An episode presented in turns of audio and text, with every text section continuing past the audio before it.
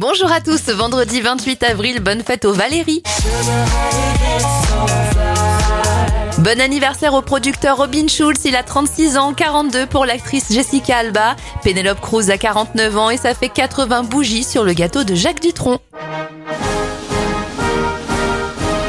Les événements en 1969, le général de Gaulle démissionne de la présidence de la France suite au référendum sur la réforme du Sénat et la régionalisation rejetée par les Français.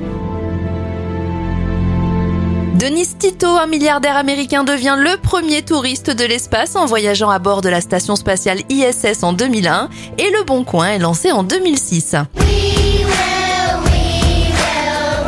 En 2003, il y a 20 ans tout juste, le titre que l'on écoutait le plus en France, c'était KCPK avec We Will Rock You, musique de pub d'une célèbre marque d'eau minérale.